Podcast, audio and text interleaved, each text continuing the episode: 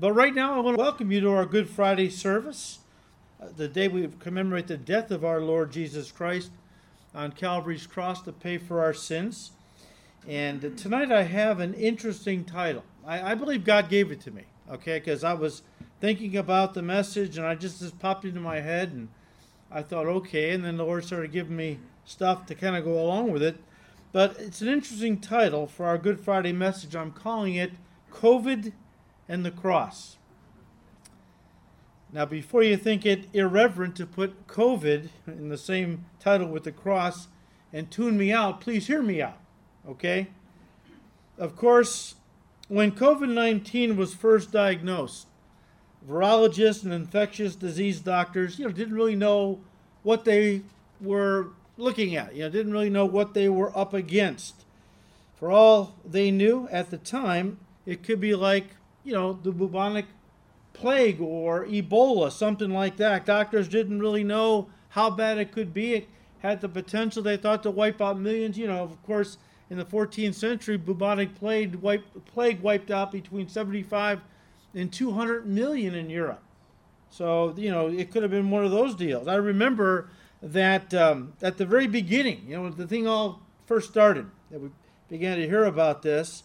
Um, again, we didn't remember, we didn't know at that time what the virus was capable of. So when I went out to the store to get groceries and supplies, I wore an N95 mask and surgical gloves. Then when I brought the stuff home, Cindy quickly took a Clorox wipe and wiped all the plastic bags because obviously COVID had attached itself to our precious supplies from that contaminated grocery store.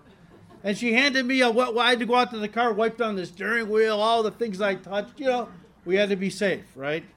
And uh, that went on for a few weeks. But as time went on, uh, infectious disease doctors determined that COVID wasn't the killer they thought it might be. In fact, virologists determined that roughly from the age of 1 to 65, the cure rate for COVID 19 was about 99.7%. However, this didn't stop the mass hysteria that by this time had really taken control of people. Many refused to believe the pandemic wasn't as, uh, as dangerous or as bad as they were initially led to believe. That hasn't stopped some people, though, from being terrified. We just came back from Phoenix where we visited our son and his family and all. And at the airport, waiting to board the plane to come back to Chicago, uh, a family walks in and they were all wearing a double mask and a full face shield. And I'm thinking, these poor folks are terrified. They're terrified. And I don't belittle that. I don't criticize that. I mean, people are genuinely terrified. I mean, there's definitely been a lot of hype, hysteria, and misinformation surrounding this disease, stoked by, you know, politicians, by the reckless and feckless news media, and big business who I think have a political and or a financial stake in keeping people living in fear of this disease. And yet, with a mortality rate of 0.03, or in other words, with 99.7% of the people infected with COVID making a full recovery, it seems like most of the fear and hysteria has been blown out of proportion. Now, listen, I am not trying to say or minimize the pain of families that have lost people to COVID. I mean, I've heard of several pastors who have died uh, from COVID, a couple of our Calvary pastors, okay, that we have heard about. I'm just saying that with such a low overall death rate as COVID 19, uh, it isn't the Black Death. It was hyped and is still being hyped to be. Now, look, it's hard to know exactly how many people have died from COVID. I believe personally the numbers are being inflated. How do you know that? Because I've heard uh, hospital people talking about how they were told by their supervisors to categorize, you know, all kinds of deaths under COVID. They get more money for treating COVID patients, right? Uh, it got so bad, one young guy died of a motorcycle accident, COVID, on the death certificate. Now that's ridiculous, right? And there's many others that you know will will have have bore witness to that. But I don't want to go there tonight. That's not my intent at all. I'm just saying, even if COVID had a kill rate of 50%, like again, Ebola or bubonic plague, listen, it would still pale by comparison with another pandemic that has been uh, unleashed upon the human race. This pandemic has a 100% kill rate. In other words, everyone infested with this disease, every single person without exception is going to die. And the bad news is everybody, every person born into the human race is infected with this disease, every single person. And there's only one cure, without which no one will survive. Oh, and there's some more bad news. If a person dies from this pandemic, they won't just die physically, they will die spiritually and eternally. And of course, the disease I'm referring to is sin. Sin was injected into the bloodstream of the human race back in the Garden of Eden when Adam himself, when Adam infected himself with this deadly disease, when he disobeyed God and ate of the forbidden fruit that God had said they were not to eat from, the fruit of the tree of the knowledge of good and evil. And once Adam was infected, well, he passed this disease down to all of his descendants, a, a terminal blood disease that, if left untreated, will wind up killing every single one of Adam's children. The Bible says clearly, in Adam all die. In Adam all die. And by killing them, I mean killing them spiritually in hell for eternity, what the Bible calls the second death. Again, without exception. Now, you would think that this disease would be feared and taken more seriously, far more seriously than COVID 19. As serious as that is, don't get me wrong. The problem is that people tend to only fear what they can see and, and or feel. And often people can't see or feel the effects of the disease of sin in their lives. Let me put it this way. Say you have a serious disease that, if left untreated, is going to kill you. And yet you don't realize that you've been infected with this disease. And let's say, for the sake of argument, I recognize the symptoms you have because I too was once infected with that very same disease. And so I came to you and told you that I had a cure for the disease you were infected with, a miracle cure, the only one of its kind in the entire world a cure that could save your life. You would probably say to me, Get lost. I don't have a disease. I feel fine. And as long as you were convinced that you were healthy, well, you wouldn't appreciate the cure I was offering to you because, listen, in your mind, you wouldn't see your need for it. But now let's imagine, for the sake of argument, that I began to tell you the symptoms associated with this disease. And I began to share with you the symptoms, you started to realize wait a minute, I do have those symptoms. If I could eventually convince you that you were, in fact, infected with this deadly disease, then how do you think you'd feel about this cure I was offering you? Right? I mean, you'd wait in line for days, weeks. You do whatever you had to do to get this miracle cure because now you realize you have a terminal disease and this is your only hope. And yet, when it comes to a cure for the disease of sin, again, a terminal and eternally deadly disease, well, most people in our culture are ambivalent at best when you try to tell them that they are infected with the disease of sin, and the only cure is to apply the blood of Jesus Christ to their life by faith. Again, the problem is that most people don't feel sick. They're doing their own thing. They're having a great. Many people having a great time. They're enjoying life. They're going here. They're going there. Their uh, baseball season started. They're, they're you know at the Cub game. Whatever. They don't feel there's a problem. I'm talking about something serious, something that uh, it's got the power to kill you, and yet they, they don't see it. They don't feel sick. They don't feel like there's a problem. And why is that? Well, because they'll tell you, and maybe you've heard this, they'll say, I'm a good person. Wait a minute, I'm a good person. I'm not sick. You know, you talk about being sick with sin. I'm not a, a sinner. I mean, come on. I mean, uh, look at how my life is being blessed by God. You tell God, you know, God's going to judge me because I'm a sinner. Well, come on. Look at my look at how I'm being blessed. God doesn't bless sinners like He's blessing me. Well, let me just say this to you. It's like a doctor who can only help those who realize they're sick and seek. So too, Jesus, the great physician, can only help those who know they're sinners and therefore in need of a Savior. You know, about 20 years ago, I suffered a heart attack. I was blessed by God for the simple reason that many people don't survive their first heart attack. Their first heart attack is their last heart attack. Too many people with heart disease never know they have a problem. I didn't until it's too late. Heart disease is a silent killer. There is often no warning signs and therefore no reason to see a doctor until the attack happens. Look, it's the symptoms that let you know you're sick and in need of medical attention. Without the symptoms, a person can have advanced heart disease and be completely unaware of it until it takes their life. Look, it's not that people wouldn't want to see a doctor if they knew there was a problem. Oftentimes, they just don't know there's a problem until it's too late. And so, let me say it again there's another disease that has infected the human race. It's called sin.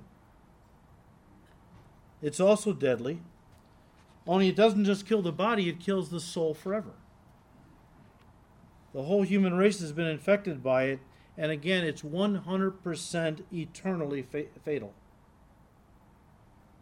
The problem is that most people today don't realize they have this deadly disease, or if they do recognize they're a sinner, they don't take it seriously. They don't really acknowledge the extent of it.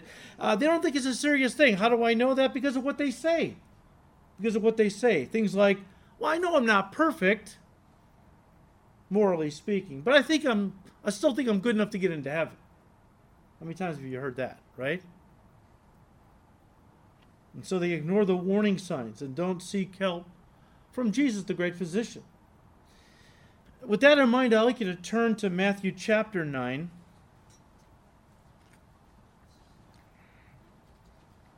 In Matthew 9, Jesus presents himself as the great physician, whose whole purpose for coming to the earth was to heal the human race from the greatest pandemic in human history, the disease of sin. Let me read this to you Matthew 9, starting at verse 9. As Jesus passed on from there, he saw a man named Matthew sitting at the tax office. Matthew, a Jew, was working for the Roman government. I mean, that was a traitor. Any Jew who worked for the Roman government was hated vehemently by the other Jews, especially the Zealots. What a sellout, okay? But um,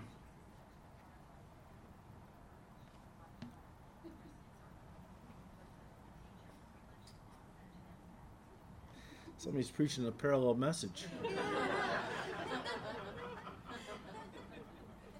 Yeah, if it's a good one, so what? Um, so Matthew is working for the Roman government, right? And here comes Jesus. He passes by Matthew, engages him in a conversation. We see the, the, the final point of it come follow me. And Jesus, excuse me, Matthew arose from his tax booth and followed Christ. You have to understand if you walked away from a job like that, first of all, that was a job everyone wanted. Very lucrative. Because whatever you could extort from people above and beyond what Rome wanted in the area of taxes, you could keep. But if you walked away from that job, you walked away for good. So this was a big deal. What am I saying? Matthew got saved. Now, what's the first thing you want to do when you get saved? You want to tell all your family and friends about Jesus, right? You've been healed, and now you want them to be healed. And so he throws a party for all of his tax collector buddies. and invites Jesus. Verse 10. Now what happened is Jesus sat at the table in the house that behold, many tax collectors and sinners came and sat down with him and his disciples. And when the Pharisees saw it, they said to his disciples, Why does your teacher eat with tax collectors and sinners? When Jesus heard that, he said to them, Those who are well have no need of a physician, but those who are sick. But go and learn what this means. I desire mercy and not sacrifice. For I did not come to call the righteous, but sinners to repentance. Now you have to understand a cultural thing. In that culture, when you ate with somebody, they believed you were becoming one with that person. The Pharisees would never, I believe they were there observing. I believe they were there looking for something uh, at Matthew's little soiree to, to, to hold against Jesus and his disciples, right? I'm sure they weren't eating with these tax collectors and sinners because the Pharisees would never have wanted to become one with people like this. Uh, they just were beneath them, right? But they were interested in finding something they could condemn Jesus for at Matthew's celebration, and sure enough, they did. You know, if, you know, if you're looking for, you know, people come to a church, you're looking to find fault in some area, you'll find it. There's no perfect church, right? So these guys sure found what they were looking for. They found the perfect justification for their condemnation of Jesus and his disciples when Jesus ate with sinners. Think of it eating with sinners. The crux of the passage, guys, is the statement by Jesus those who are well have no need of a physician, but those who are sick, I did not come to call the righteous, but sinners to repentance. Now, the analogy is simple, obviously. Just as a physician doesn't waste time with the well, because they don't need a doctor, the physician spends his or her time among the sick. Simple idea. So, too, the Savior isn't needed among those who think. Don't miss that who think they're spiritually well, and therefore goes to those who recognize they're sinners and in need of a Savior. Don't miss this. Jesus wasn't implying the Pharisees were well spiritually and didn't need him.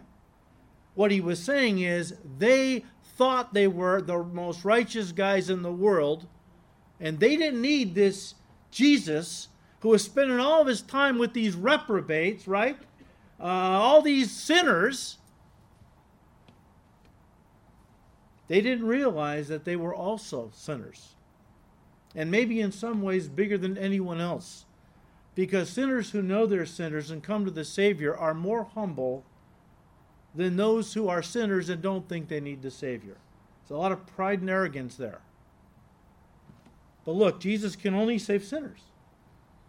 People who know they're sinners, people who know that they are infected with the disease of sin and on their way to hell, he can't save people who think that they're basically good and therefore deserving of heaven.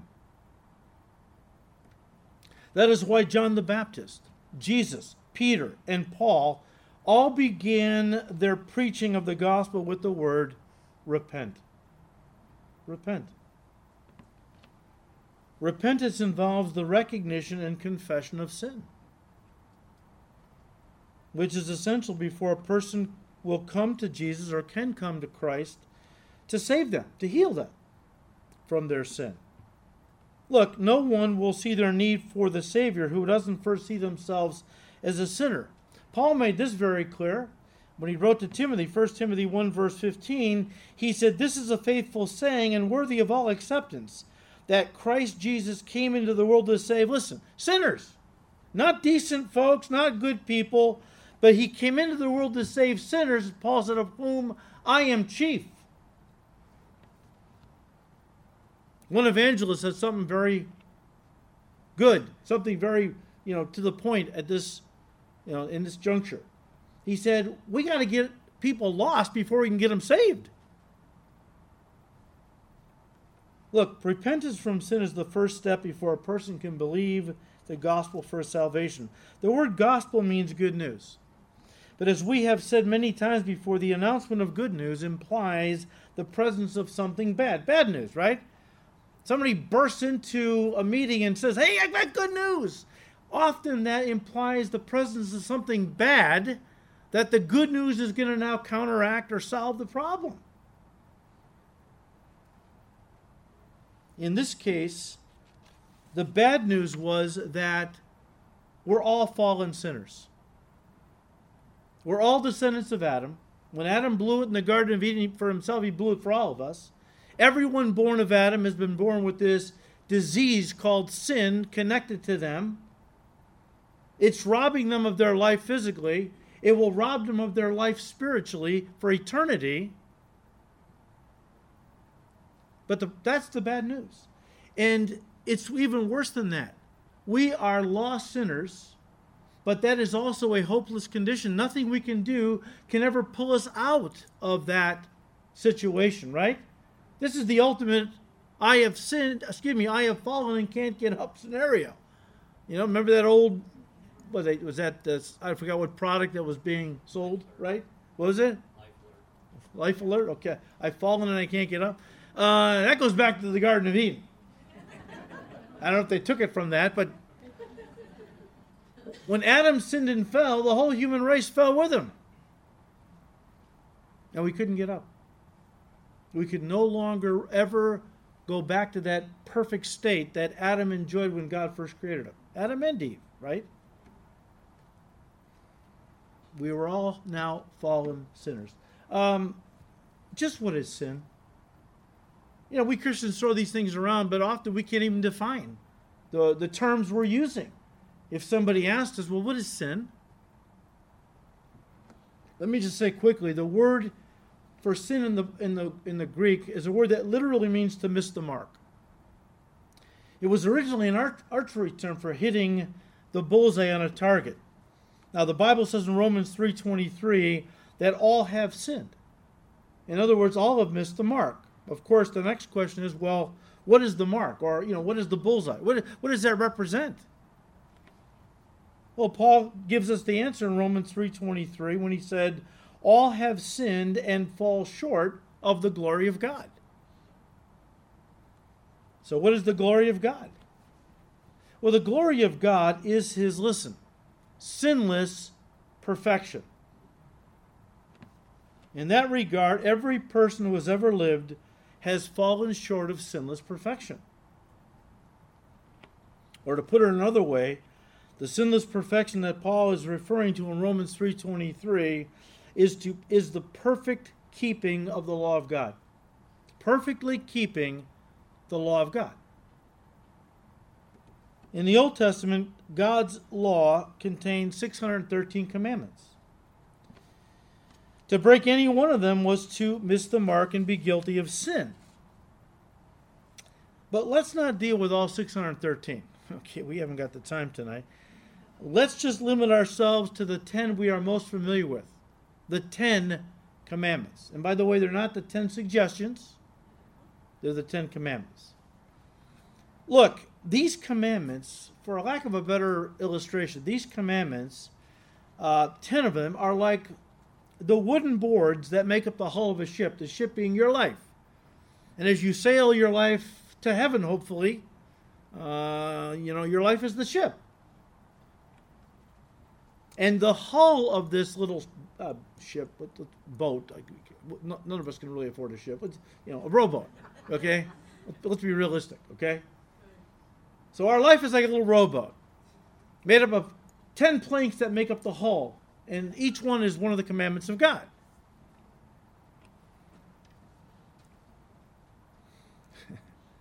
It doesn't matter. If you keep most of the commandments, if only one is missing, one board on that hull is missing or broken, guess what? That ship is going under. The same is true for the person who chooses to get to heaven by the law, in other words, by keeping the commandments of God. It doesn't matter if they keep most of them. This is the fallacy. So many people think if they just keep most of the commandments, they're going to make it into heaven. They don't realize what the Bible actually says of the subject. It doesn't matter if they keep most of them. Listen, if any commandment is broken even once, that person is sunk. They're condemned. Listen to what James says, James chapter 2 verse 10. For whoever shall keep the whole law, yet stumble in one point, he is guilty of breaking all. Let me let, let that sink in. Just say, for the sake of argument, you could keep all of God's commandments your whole life, and then at the end of your life, you break one of them. You would think that God would give you a pass, right? I mean, after all, Lord, I've kept, kept all these commandments all of my life. I just broke one. God says, I'm sorry. To get into heaven, you have got to be perfect. You break one commandment one time, and guess what, folks? None of us here has ever broken one commandment one time. Okay? I'm just speaking hypothetically. You break one commandment your entire life, you're now a guilty sinner. That's why Paul the Apostle calls the law, the commandments of God, a curse. A curse. It's because it makes salvation dependent upon a person keeping all the commandments without fail to get into heaven. That's a curse. Nobody can make it. In other words, in other words, the law demands moral perfection from a person to gain access into heaven. And let's not forget that in Matthew chapter 5, Sermon on the Mount, Jesus said it's not just the outward actions of your life God is looking at, it's the inward attitudes. So if you look at somebody with hatred in your heart, in the eyes of God, you're a murderer. If you look at a woman with lust in your heart, in the eyes of God, you're an adulterer. It's not just about actually physically breaking commandments, it's what's going on in the heart, and God looks at the heart. All sin begins in the heart. Sometimes it's never translated into actual physical actions. Yet God in God's eyes, you're still guilty. So when you realize that, you understand now why the law is a curse if you're going to try to use it to get to heaven. And yet, when I ask people, as I've done over the years, if you were to die tonight, would God let you into heaven, do you think? Almost always without fail, they say yes. And so I, so I press it a little bit. Okay, well, why do you feel that way? Why do you feel that God would let you into heaven if you were to die tonight? Because I'm a good person. I'm a good person. And I know that I'm not perfect, morally speaking but I still think I'm good enough to get into heaven. What they don't understand, what God's word is clearly saying, if you're not morally perfect, you are not good enough to get into heaven. A lot of folks have never heard that. We have grown up with a works righteousness theology in our country. What does that mean? You do good works, God rewards you with heaven. If your good deeds outweigh your da- bad deeds through the course of your life, you tip the scale just a little bit, done a few more good things than bad, God says, Come on in. The devil has deceived, listen, millions upon millions of people over the centuries because he's convinced them you're a good person. You're not perfect, but you're a good person and God is loves you and wants, he's going to let you come into his kingdom.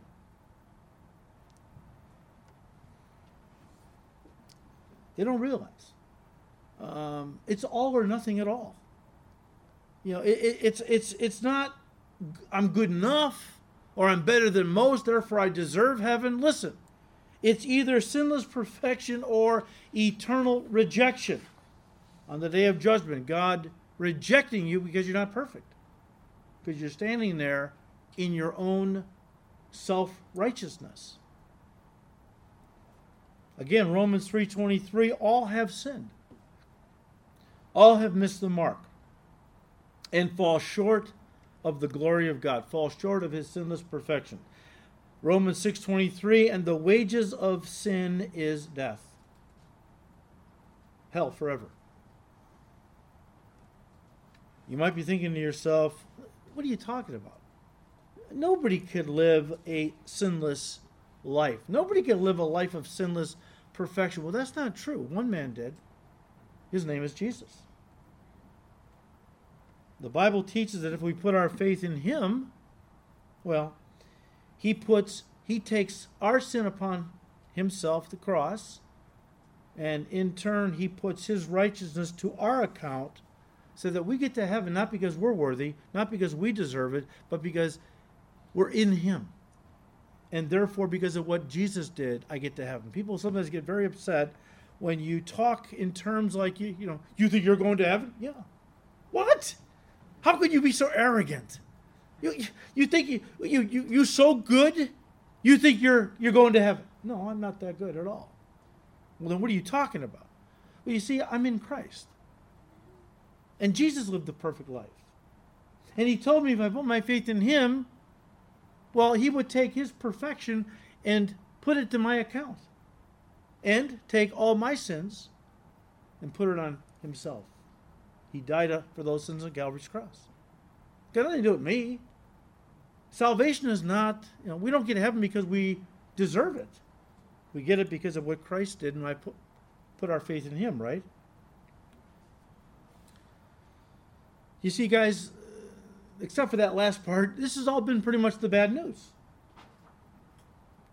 And a lot of folks don't realize the extent of the bad news. Again, they don't know they're sick. They don't know they've been infected with a terminal, eternally terminal disease called sin. And they don't realize that because their life is pretty good here in America. You know, really? Here in America, people live, you know, they live good lives for the most part. Uh, there's a lot of uh, blessings, and they see all the blessings that they have in their life as God smiling on them, a proof that God accepts them. God doesn't bless sinners. I'm a good person. You know the story.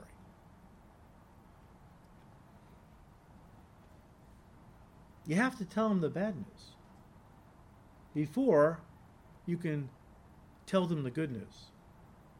This is why the Pharisees rejected Christ and went to hell. They refused to acknowledge they were sinners. They kept the law in their minds perfectly.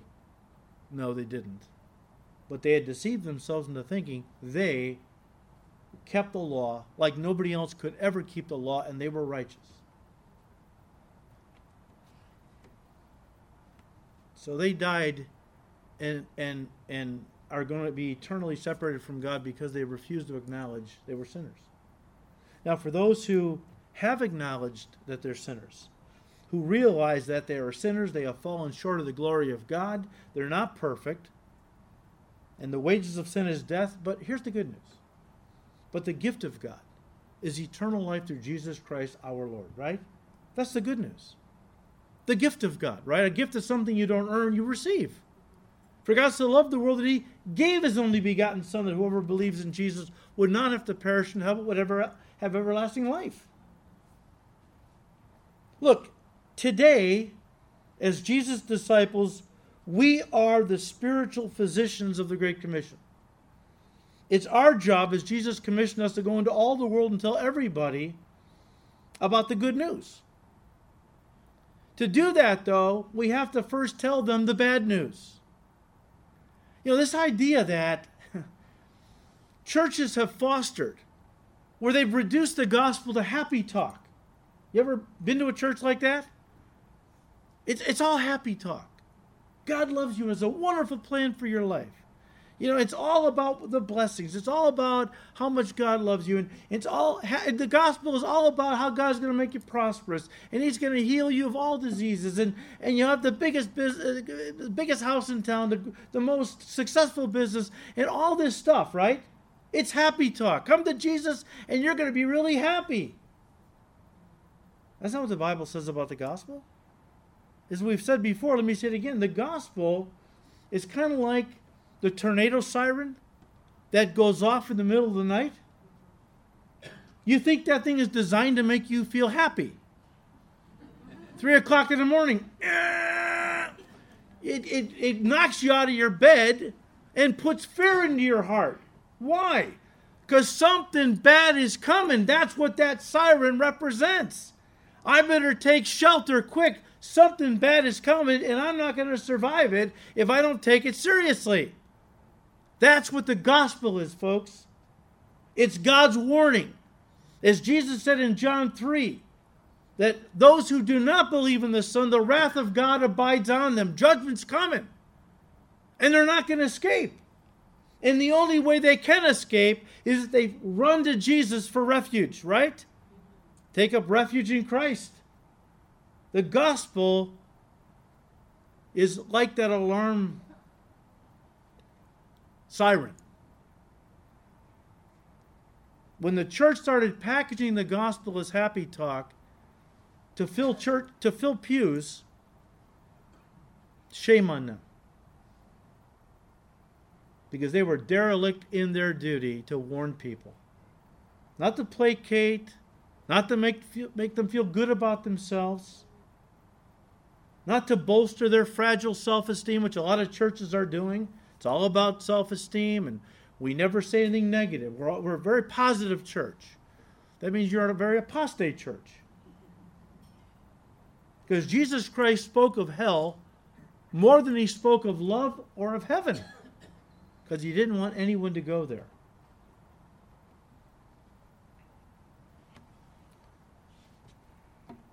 We are to faithfully tell people, again, that they have a terminal disease that, if left untreated, will kill them eternally. And the only cure is the blood of Jesus Christ, which is applied to their life by faith. But again, again, the problem is that most people don't feel sick. Again, their lives are being blessed. Or so they think. They're doing well. They don't feel there's a problem. Like, I didn't know I had heart disease. Everything seems fine. So they really don't see their need for a Savior because they don't see themselves as sinners. Proverbs 20, verse 6. Pretty much everyone declares themselves a good person. But, guys, Jesus can only help those who know they're sinners and in need of a Savior. And that's why He told us to go into all the world and tell people the bad news first that they're not good people. That even though God loves them, they are on their way to hell. Remember the story of the rich young ruler? Uh, Mark's gospel is the only one that says to us, Jesus looked at him and loved him. But he still went away without receiving Christ because he wanted keep to hold on to his money and riches and so on. And I interpret that to mean he eventually went to hell. Look, God loves people. God loves the whole world. Jesus died for the sins of the whole world. We have said before. Look, God's love is an awesome thing, but God's love can't save you. God's love can't save anybody. It has never saved anybody. What it has done is provide a way by which people might be saved by sending his son to die for our sins. That whoever what? Believes in Jesus. And that's more than just with head knowledge. That's a life commitment. Like when you believe this young gal that you started to date is a wonderful gal. You think you can marry this girl and, and, and you think she's wonderful and you believe she could be the best wife in the world. It's not until you actually make the commitment to her, right? In front of God and family. And you make the commitment to her that you enter into marriage and now you are one with each other. Same is true with Christ. A lot of folks think because they went to church, grew up in church, they believe Jesus is the Son of God, died for their sins. They believe all the right stuff. They just have never said, Lord Jesus, I want to make a commitment to you. In essence, I want to be married to you. Isn't that what the new covenant's all about? He's the bridegroom, we're the bride. Oh, but what if they tell me they don't see themselves as sinners? Uh, again, what if they don't feel sick with the disease of sin that has infected them? Well, maybe you could tell them some of the symptoms. Okay? I mean, Paul listed some of those symptoms in Galatians 5. They're sprinkled throughout the whole New Testament, right? Uh, but why don't you turn to Galatians 5 for just a second as we kind of wrap this up? Oh, I'm fine. You ever hear that? You know, you, you know you're, you're, you're, you're a sinner. You're sick with sin. You're to die. Go to hell. Oh, I'm fine. I don't feel sick. God's blessed. Me and the big guy are good. You ever hear that? Me and the big guy are good. I'm to cringe. Now I know you're not saved. Because no true Christian would ever call God the big guy upstairs. We're tight. Oh boy. But, you know, in Galatians 5, Paul talked about the lust of the flesh. What is the flesh? Guys, listen to me. It is the disease that we inherited from Adam, right? It's our fallen sin nature. The thing that is going to, to send us to hell for eternity if not dealt with. And Paul said, Look, we were all infected with this. We inherited from our father uh, Adam a terminal disease he's, he passed down to all of his descendants. Here are some of the symptoms. Let me read it to you. Galatians 5, starting with verse 19. Paul said, When you follow the desires of your sinful nature, the results are very clear sexual immorality, impurity, lustful pleasures, idolatry, sorcery that's drug use, hallucinogenic drug use, hostility, quarreling, jealousy, outbursts of anger, selfish ambition, dissension, division, envy, drunkenness, wild parties, and other sins like these. I get the impression it had gone on for a couple days. Anybody here remember these symptoms before you got saved? I do. Was I the worst sinner in town? No. I was still a sinner. I probably trafficked in all of these to some degree. And once again, guys, these are all symptoms of the terminal disease that has infected the human race. In Ephesians chapter 2, you have to turn there. After giving us the symptoms of our condition in that passage, Paul the Apostle then gives us the prognosis, the consequences.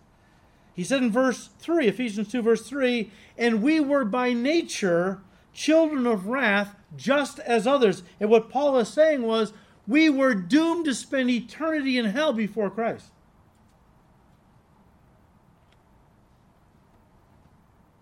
That is the hopeless condition the human race, apart from Jesus Christ, finds itself in. It's hopeless because man is helpless to change his condition, again, as we talked about. Put it another way, man has a bad heart. Man has a bad heart. It's been infected by sin, and as such, it's untreatable. Untreatable. It's been corrupted beyond repair, which means that fallen man will die that heart is going to condemn him to hell forever, the second death, right? Remember Jeremiah 17 9? The heart is deceitful and desperately wicked. It's corrupted beyond repair. God doesn't fix your old heart, does he? He just gives you a new one. And that's the cure, guys. Man needs a new heart. The problem is, man can't change his own heart. Only God can do that. Remember what David cried in Psalm 51? Create in me a clean heart. Who? O God, O God. And God responded in Ezekiel 36, verse 26, I will give you a new heart. He's talking about the new covenant. I will give you a new heart and put a new spirit within you. I will take the heart of stone out of your flesh, your fallen heart, and give you a heart of flesh, a new heart that is sensitive to my word, to my will. How does God do that? He does it when you put your trust in His Son, Jesus Christ. Without putting your faith in Jesus, guys, listen, there is no hope of eternal life, ever having eternal life in heaven, and you will die in your sins and spend eternity in hell. That's the bad news. It doesn't have to be that way, because God's offering His cure to anyone who wants it. The New Testament tells us that we can never earn our salvation. It is a gift that God is offering to us by his grace, grace means a free gift, received by us through faith. Reach out and receive it.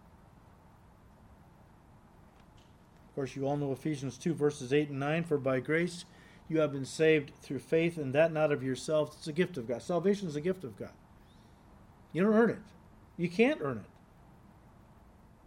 And Paul goes on to say, God gives it to you as a gift when you receive his Son it's not of works, lest anyone should boast. God doesn't want heaven filled with a bunch of boastful people going, Oh, I deserve to be here. I was worthy. No, God wants us all to know we're unworthy sinners. And we put our faith in Christ. It's only because of what Jesus did that is put to our account that I'm now worthy to get into heaven. Because what Jesus did, not what I do, right? Look, guys, as we bring this to a close, many people who have a serious disease like cancer, like cancer, um, often have it months, if not years, before the first sy- symptom shows up. Of course, by that time, the disease has often progressed to the point where it is now terminal. And death is inevitable. That's why early detection is so important physically, right? The same is true with sin. Now, let me just say this. As I've talked to people who were missionaries, they will tell you that most people, this is what the stats show, most people get saved early in life. Their teens, 20s maybe.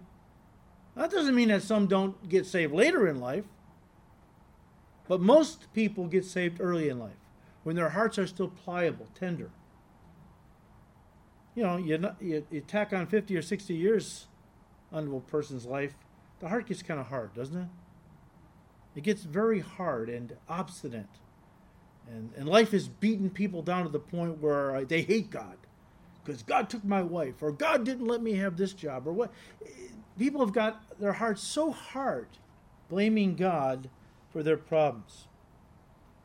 But that doesn't mean it's impossible for anybody in this room who is older to receive Christ.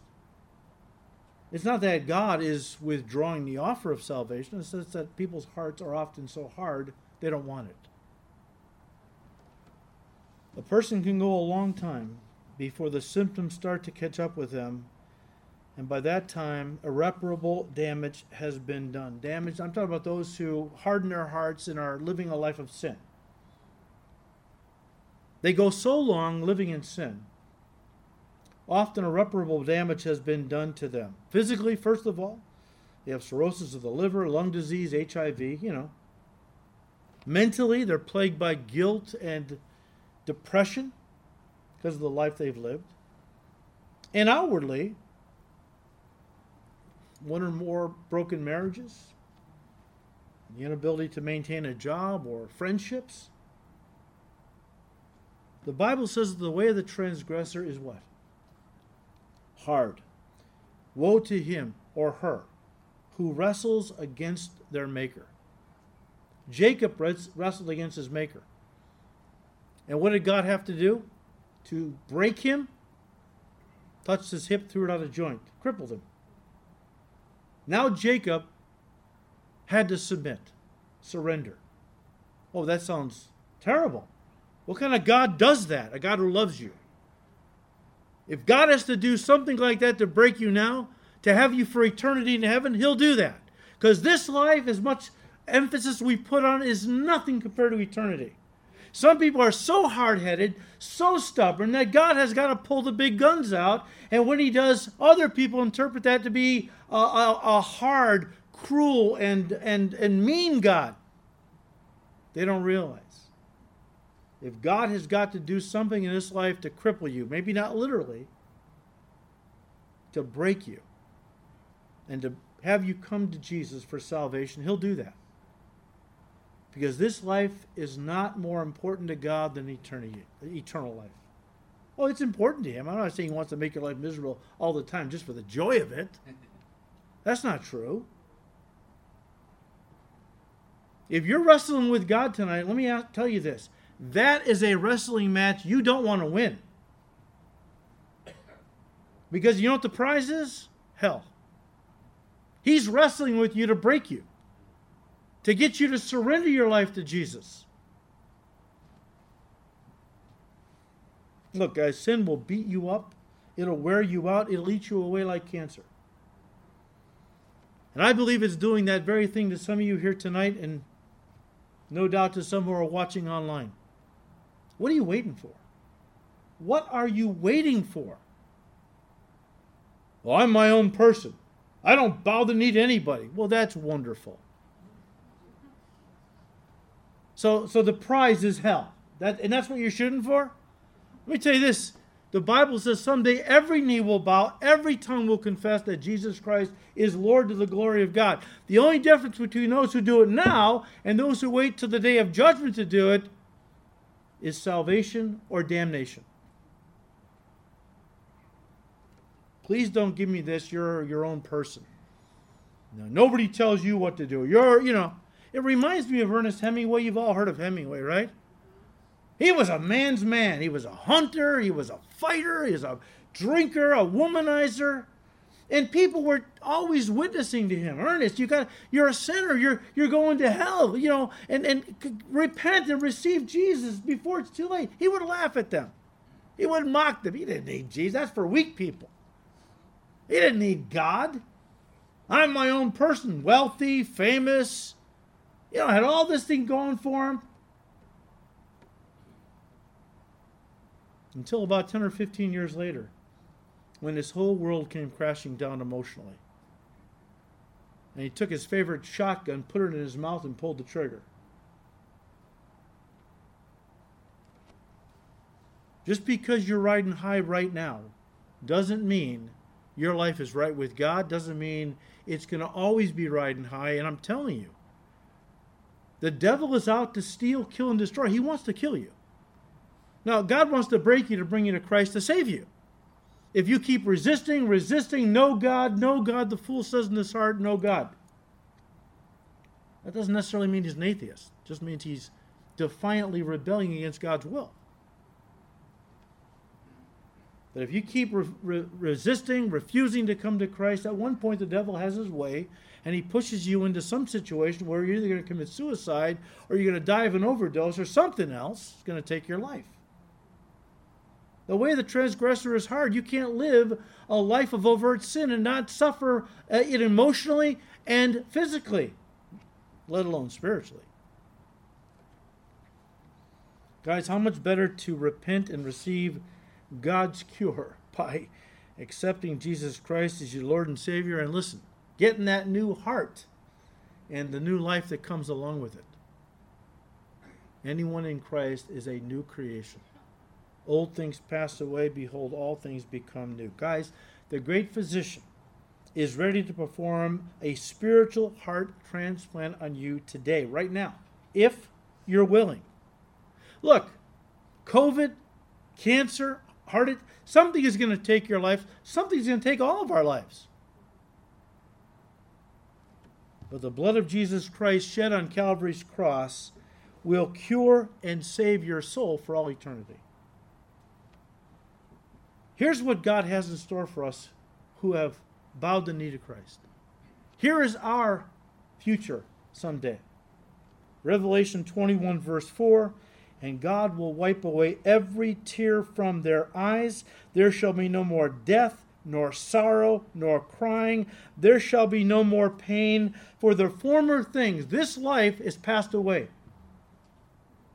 Another place says it won't even be remembered. That's what God is wanting for you to spend eternity with Him in heaven. Can you imagine an existence where there's no more sorrow, pain, crying, tears, death, where there's only joy unspeakable, full of glory?